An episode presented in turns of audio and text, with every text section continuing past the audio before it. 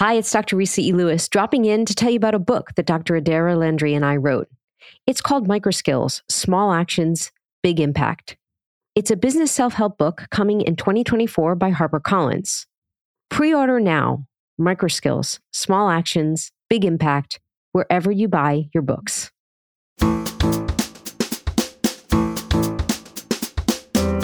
During my cross examination the second time, things got pretty heated as they're supposed to in cross examination.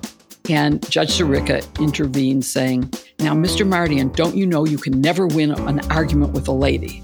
And that really interfered with my trial strategy, which was to show Mardian as a hothead. And we knew if he yelled at me, it would be much more impactful on the jury than if he yelled at Jim or Rick. Oh, man fighting with a man, who cares?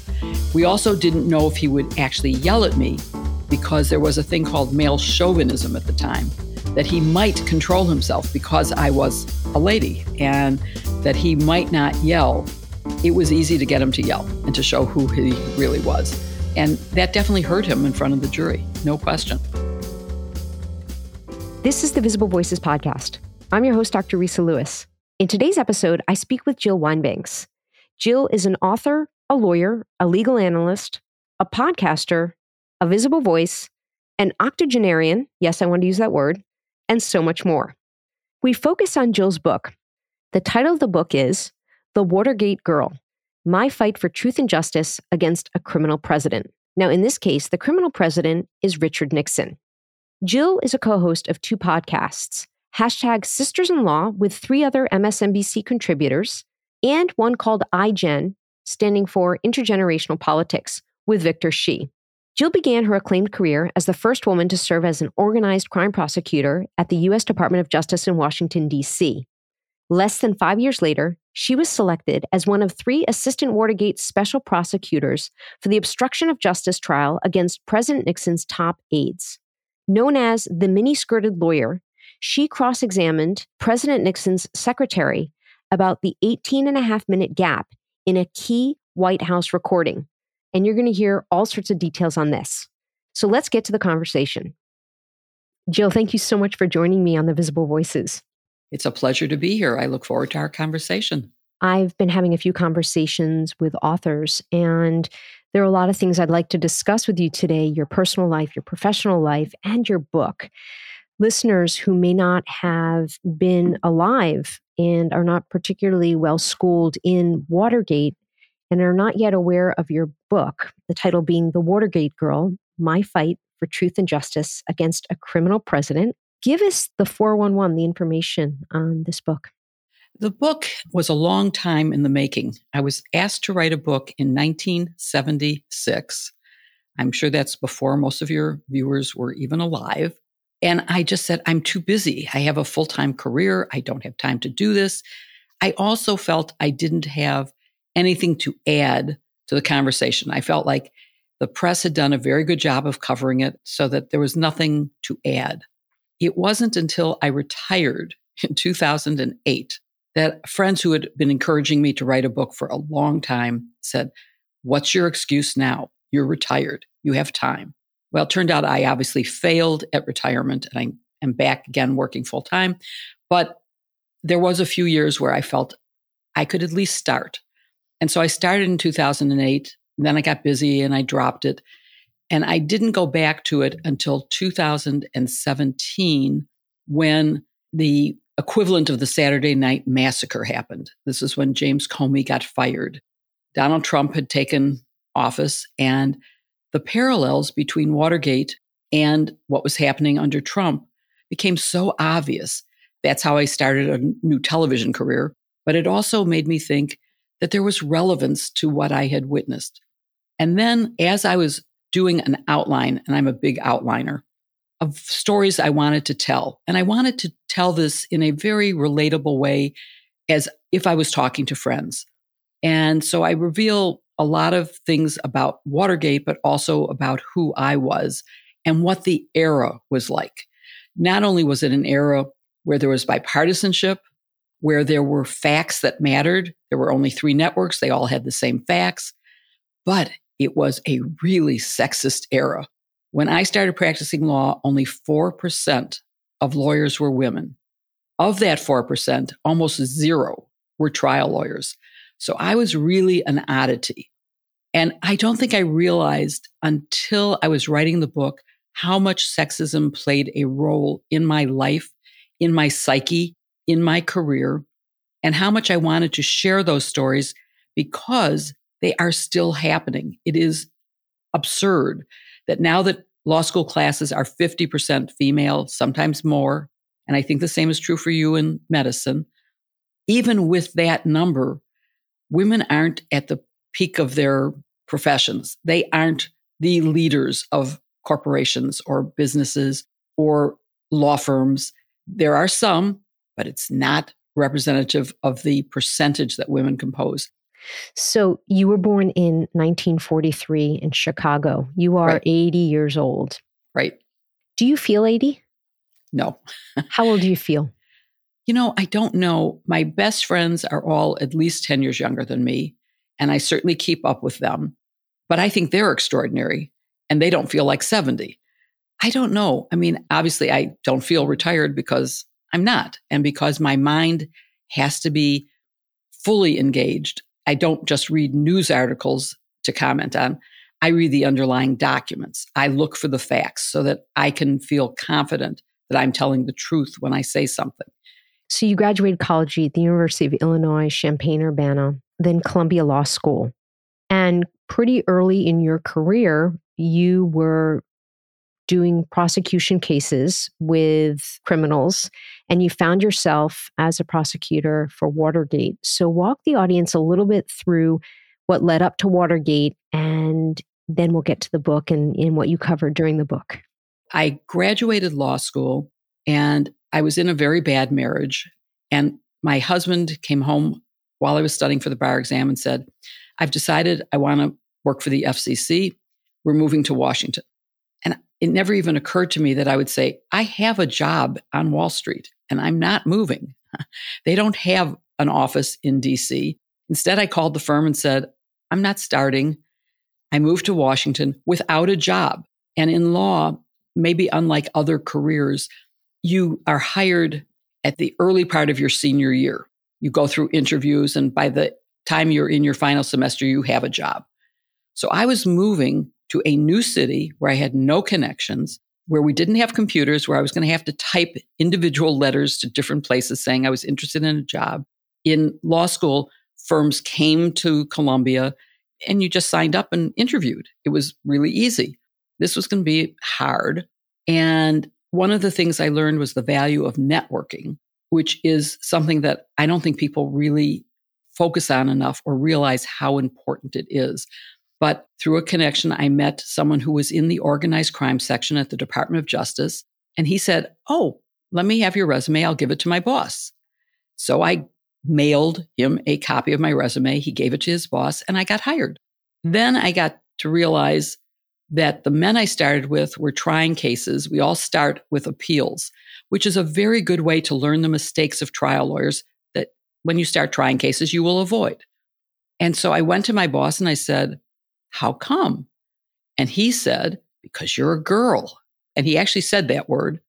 And you'd be much more vulnerable. This is organized crime. In appeals, you're just with lawyers. In a courtroom, a trial court, you'd be with made members of the mob and you'd be so much more vulnerable. And I simply said, Well, what didn't you notice about me when you hired me to be a trial lawyer? And that's how I got my first trial was by speaking up and insisting on it and also because my direct supervisor was a real mentor to me. And he had a trial coming up, and he said, You can second chair this trial. So that's how I got my first trial. And once I survived that, they went, Oh, well, I guess that worked. And so I got my second. I also second chaired. And then I was on my own. I was trying cases on my own. So I learned the lesson of networking, of speaking up, and of course, I had to make this up. I didn't have someone to go to and say, What do I do? There was no other woman around. I was the only woman in the criminal organized crime section. If I can say, Jill, that the podcast being the visible voices, I ask guests, when did you realize you had a voice and when did you start using your voice? Was this the time that you realized you had a voice? Yes. And I was not one of those students who raised my hand. Oh, pick on me, pick on me. I was not that person. I think I felt inadequate, particularly. I mean, I got to Columbia from a Big Ten school. Almost everyone else in my class was from the Ivy League or from the Seven Sisters, a world I didn't know. I mean, I grew up in the Big Ten in Illinois. And so I felt like they were all smarter and better educated than I was. And there is a certain sense of satisfaction now when they call on me to speak at events because I've become a public person. And Watergate happened because that same person I mentioned, my mentor, whose name is Charles Ruff, who also became the White House counsel to Bill Clinton, who was the US attorney in DC. He was an amazingly brilliant person. And he didn't care that I was a woman. He saw what I could do and he accepted me. And there were two other men in the division who to this day are friends that I still email with Phil Michael and Jerry McDowell.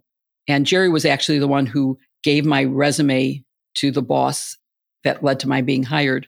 And they were people I had lunch with and conversations with, and who I really felt accepted me for what I was. And that helped me a lot to accept myself for what I was. I'm Dr. Risa E. Lewis, dropping in to tell you about a book that Dr. Adaira Landry and I wrote. It's called Microskills Small Actions, Big Impact. It's a business self help book being published in April of 2024 by HarperCollins. We believe every future goal, complicated task, and healthy habit can be broken down into simple, measurable, and tiny skills that you can practice and then excel by removing obstacles, overcoming assumptions, and maximizing your potential at work and in life. You can pre order it now. Go to bookshop.org, amazon.com, or wherever you buy your books. You talked about your first marriage to Ian Volner. And in the book, you talk about your ongoing affair that you had with Kurt Mullenberg and then ultimately your second marriage to Michael Banks. Why do you think you first chose Ian and stayed with him for so long? And I have a sense, again, generationally, culturally, all these things. But what do you see now as the long term effects of having stayed in that relationship that maybe would not have affected you so long term? Well, I mean, I think I've taken responsibility and have moved on. And I think there was one good thing, which was since I wasn't happy at home, I spent more time at the office and I worked harder. And I think that actually helped me be a better lawyer and to get better assignments because I was always willing to say, Oh, you need someone to do that? I'll do it. So there was something good came out of it. My decision to talk about all this and there's so many things in your question that I want to go back to, but my decision, believe me, many friends said, Are you crazy? Why are you doing this? You should not. Don't, don't, don't, don't, don't. But I felt, first of all, in terms of telling a story, I had to be authentic. I had to be truthful, or it would not be the book that I really wanted to write. I also felt that there are many, many, many women who stay in bad marriages because, like me, during my generation, number one, divorce was not common. I mean, this was, I got married in 1965. And I guess I had just turned 22. So I was very young. I had finished a year of law school. I was ahead of myself in terms of being in school. And I felt that maybe if I told the truth, other women would realize one, it isn't their fault that the marriage is bad. Two, it isn't in their power to fix the marriage or their partner, and that unhappiness is not required, and that divorce is not a crime or a shame or embarrassing, that it is something that happens. And so I felt it was important to talk about that. And I also felt, in terms of the story, the public person that was me, the confident woman striding into court, was a fraud in a way, or that there were at least two of me. There was the me at home that took the abuse, never physical abuse, which reminds me, you said he was verbally abusive and psychologically abusive. In writing the book, my editor said, do not edit yourself. You write the truth. Let the lawyers decide what you can say if it would be something that you could get sued over. And one of the only things that the lawyers asked me to change was the word verbally abusive. I did not use verbal abuse in the book, although I have a million examples of verbal abuse. For some reason, they said psychological abuse, emotional abuse, use those words. Now, I don't know why verbal abuse, when I could document specific things, oftentimes in front of friends who would vouch for the truth of it. But for some reason, I couldn't say verbally abusive, even though I had examples of verbal abuse. So it was interesting that you picked up on verbal abuse.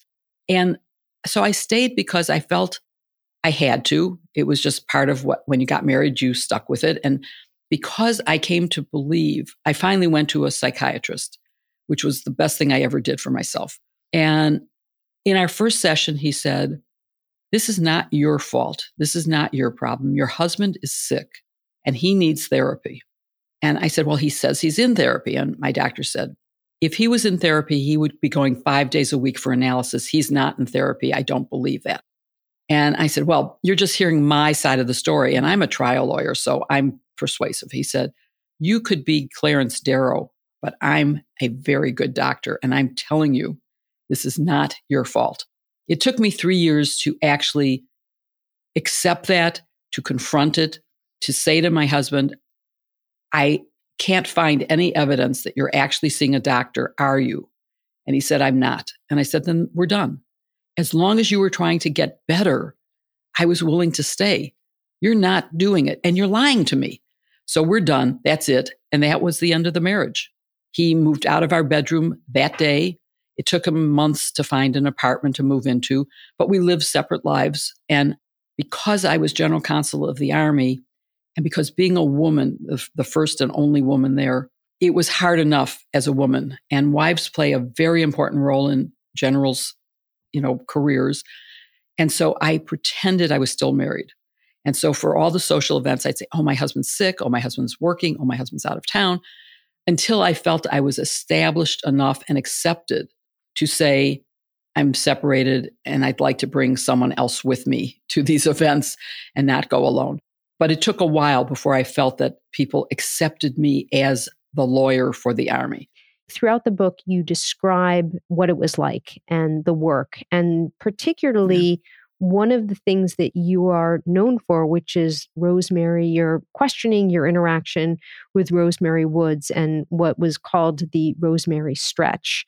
For listeners that aren't familiar, can you sort of summarize what that was and how that felt because even that in the courtroom, it was almost like everybody was like girl fight watching these two women go at it. And there was almost this over and over again because I've seen this in medicine this liking watching women go at it verbally. Great question. And there is a book being worked on right now about Rose Mary Woods, and it's a British author. And our conversations have been fascinating and have brought back so many memories. Quite remarkable. Let me start with how she became my witness, because there has been speculation. And Leon Jaworski, who was the second special prosecutor after the Saturday Night Massacre when uh, Archie Cox got fired, he became the second. And in his book, he says he was the one who decided that I should cross examine her because we were both women. He wasn't even there at the time. He came in later than this happened. So that's just wrong, incorrect. What happened was there were three of us who were the chief trial lawyers Jim Neal, who was 10, 15 years older than Richard Ben-Veniste and myself. And Richard's only a year older than I am. But he has an extra year of trial experience over that. So it's two years because he wasn't held back in the same way that I was. Jim had just started a law firm in Nashville, Tennessee, and had made a deal with Archie that he would stay until John Dean pled guilty, which happened the day before the Saturday Night Massacre on Friday. And so he flew back to Tennessee. And three days after the Saturday Night Massacre, Richard Nixon said, Okay, I'm going to stop fighting you. I will give you the tapes. And then they said, Oh, well, there's two missing. And Judge Sirica said, You're not taking this to the grand jury in secret. We're going to have a public hearing. The White House is going to call witnesses and you'll cross examine them. And Rick, as I called him then, Richard, as he is now known, although I will slip, I can't, it's hard for me to say Richard instead of Rick. I Rick. love your friendship, by the way, as portrayed. it just seems great. It's still, I mean, I, we just had our 50th anniversary of the Saturday Night Massacre, and and we have stayed really, really close friends. And he was the last person that I was with before I moved to Chicago to marry Michael. We spent the day together, and it was it was very special. Anyway, you know, he was sort of in charge. He, he was the senior person, and I felt he was taking too many witnesses. I had learned my lesson at the Department of Justice, so I said to him, "Out into the hallway. I want to talk to you." You're taking too many witnesses. I'm going to take the next witness the White House calls, and then we're going to share equally. And so he said, okay, okay. The next witness called was Rose Mary Woods. That's how she became my witness. That was in the first tapes hearing about the two missing tapes. It was around Halloween. And then the day before Thanksgiving, the White House called us back to court and said, Oh, there's a third tape with a problem. It has an 18 and a half minute gap. There is no innocent explanation, and only Rose Mary Woods can explain it. Since she was my witness the first time, it never occurred to me that she wouldn't be my witness the second time, now that she was a really significant witness, now that she was accused of a crime. And where I was going to have to violate the first rule of trial law, which is to never ask a question you don't know the answer to. I was going to have to say, Tell me what happened with no idea what she was going to say. And in that setting, it really was for any of your listeners who are old enough to know the original Perry Mason, who had a trial every night and every night had someone on the stand say, It was me. Your client is innocent. I'm the one who did it. Uh, it, it never failed. Well, I had that moment in cross examining her the second time. And when I said, Well, what happened? She said, Well, I was transcribing the tapes and the telephone rang, and I must have kept my foot on the pedal that kept the tape machine. This is a reel to reel tape moving. And I, instead of punching stop, pressed record. And that must have created the hum. I didn't realize it till I hung up the phone, but then I saw that the tape was moving. So I rewound it, I listened to the last thing I had heard, which was about Ely, Nevada. She had a clear memory of that. And then there was this buzz. And I said, How long was she? said, Well, I didn't really know. As soon as the president got off, she had a phone that showed whether he was on or off the phone. As soon as I saw the light go off, I ran in to tell him that I had made this horrible mistake. I said, You went in before you knew how bad the mistake was? She said, Yes, I did. And he said, Oh, don't worry about it. It's not a subpoenaed tape, which is, of course, absurd. Why was she transcribing it if it wasn't a subpoenaed tape? And how would he know anyway? That that was a weird, strange thing. So I said, Well, it didn't make sense to me that that could have happened. And so I said, Maybe we could have you demonstrate in the courtroom. And the White House brought the tape machine over with the pedal and the headphones. And she put on the headphones and I said, Show me what you did. And she had to lift the headphones because she couldn't hear me with them on. So I said, Okay, just put them next to the machine. We'll pretend they're on. What happened? She said, Well, the phone rang and I, and she very delicately pointed to the headphones next to the tape machine, which is on the ledge of a witness box, which is small and delicate, barely moved, and her foot came off the pedal. And I could see, and the press could see, that the tape machine stopped. So that was my Perry Mason moment. I said, and the machine isn't moving. You're not erasing anything. She said, well, it was different in my office. I did it there. I said, well, Your Honor, maybe we should adjourn to her office. Never expecting that that would be granted. And he said, I think that's a good idea. And the White House didn't object. And her lawyers, by that point, she had to have her own lawyer, didn't object. So I was adjacent to the Oval Office in the White House, and we weren't allowed to bring a photographer. We had the White House photographer taking pictures, and the pictures there is one in my book where you can see where she's showing that she physically could reach the phone. She couldn't have done it for 18 and a half minutes. She couldn't have done it for four minutes. It would have been the most natural thing to take her foot off the pedal and to roll her chair to the telephone. And so, I mean, she was clearly not telling the truth. There was no way that it happened. The picture of her stretch, the Rosemary stretch, became fodder for cartoons. It was the front page of every newspaper the next day. It was the front page of every news magazine that week. And as a result of that, her friends and she probably thought I was mean and evil, that I had embarrassed her. I didn't embarrass her. I only asked questions. Her answers embarrassed her. It did hurt me when I was writing the book because, and that's why I'm so excited that this British author is working on a book now about her, because everybody I called who knew her at the time refused to talk to me. They would hang up on me, they would slam the door in my face. Bob Woodward told me to stop calling. It's too easy to hang up on. You have to knock on their door. It's harder for them to slam the door. And I got the door slammed in my face. So I wanted to portray her as her friends knew her. I wanted that kind of personal thing because she really was significant in my life and my career. And I clearly was in her career and her life, even though we only were together for a few hours over the course of a few days. And so I was unable to do that for the most part. It was very clear that this blew up in history and the media, et cetera, uh, there this misogynistic, sexist component. She was the fall person for the president, and her loyalty and what she was willing to do to protect it just sort of hits you. Yeah. It's not clear to me whether she actually believed this or whether she just was falling on her sword for the man she had served so loyally. And there's I mean, there's a whole lot of analysis that I could go into in that. But one of the things you said earlier, during my cross examination the second time, things got pretty heated, as they're supposed to in cross examination. And Judge Sirica intervened, saying, Now, ladies, we have enough problem in the courtroom without two women fighting. Oh my God, talk about your blood draining from your face, and you just stand there, and it's the judge. You cannot talk back. But man, did that hurt. And he did it again during the trial when I was cross examining one of the defendants.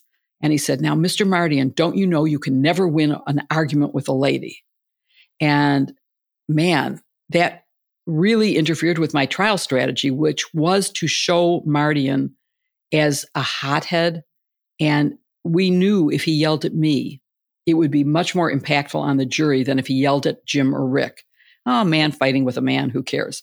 We also didn't know if he would actually yell at me because there was a thing called male chauvinism at the time that he might control himself because I was a lady and that he might not yell.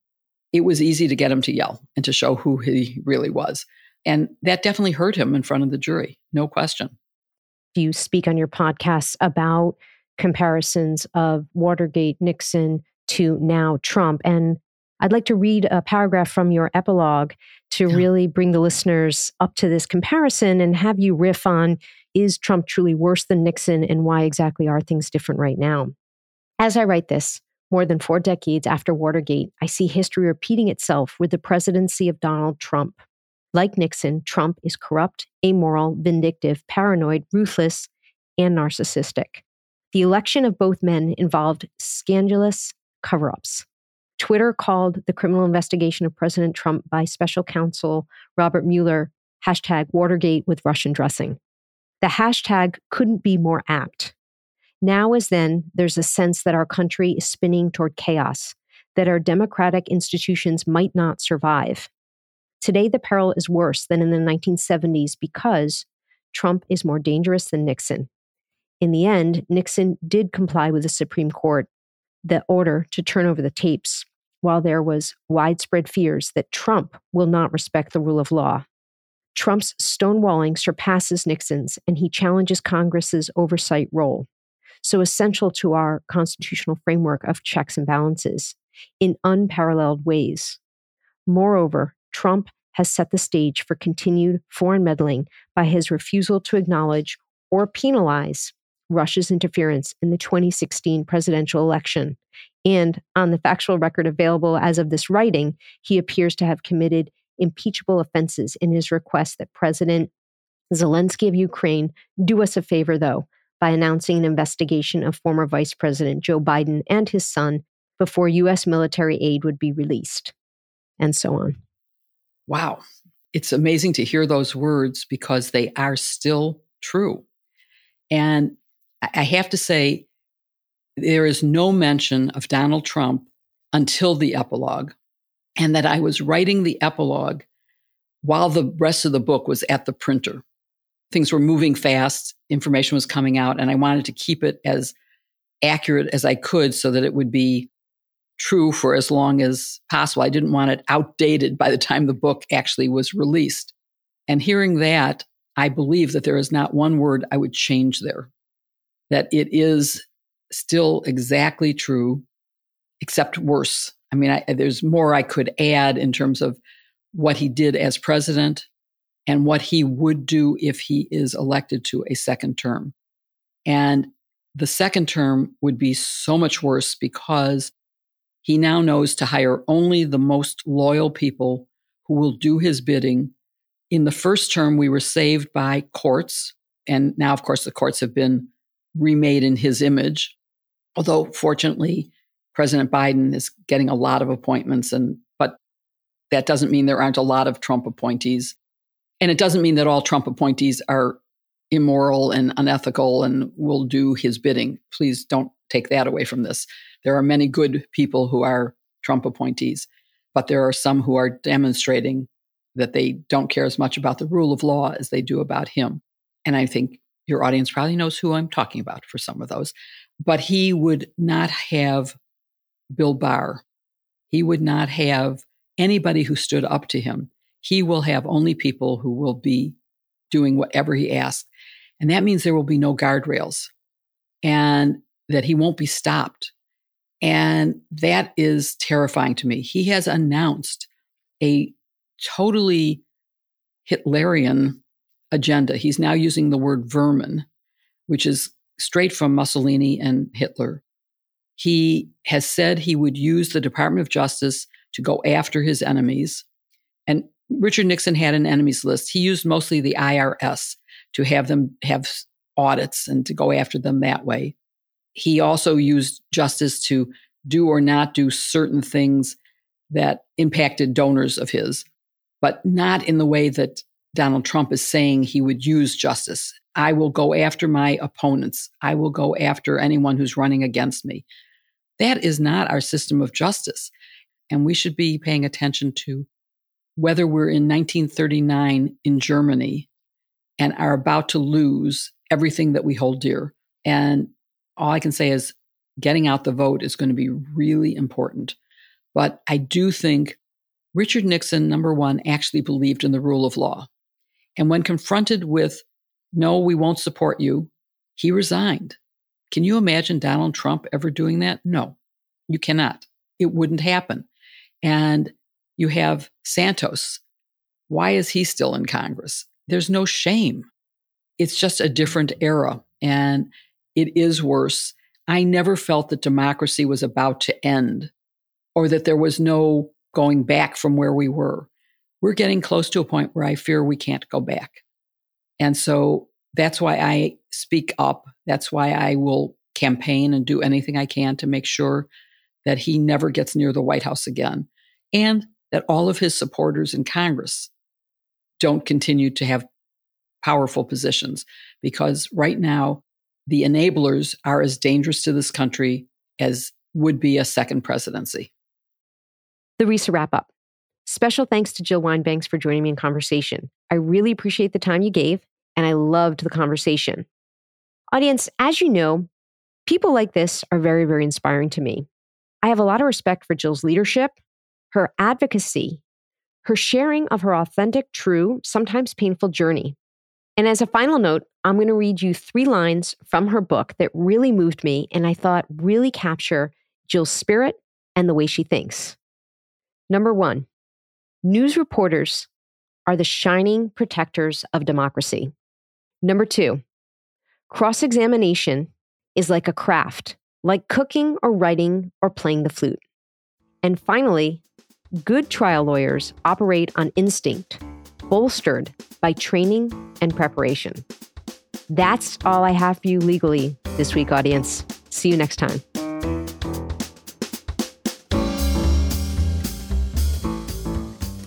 The Visible Voices podcast amplifies voices both known and unknown, discussing topics of healthcare, equity, and current trends. We are a production of the People's Media Network. Our team includes Dr. Giuliano De Portu and me, Dr. Risa E. Lewis. Please find me on social media at Risa E. Lewis and through the website, thevisiblevoicespodcast.com. If you like the podcast, please rate and review us. Share the podcast with a friend today. Thank you so much for listening, and as always, to be continued.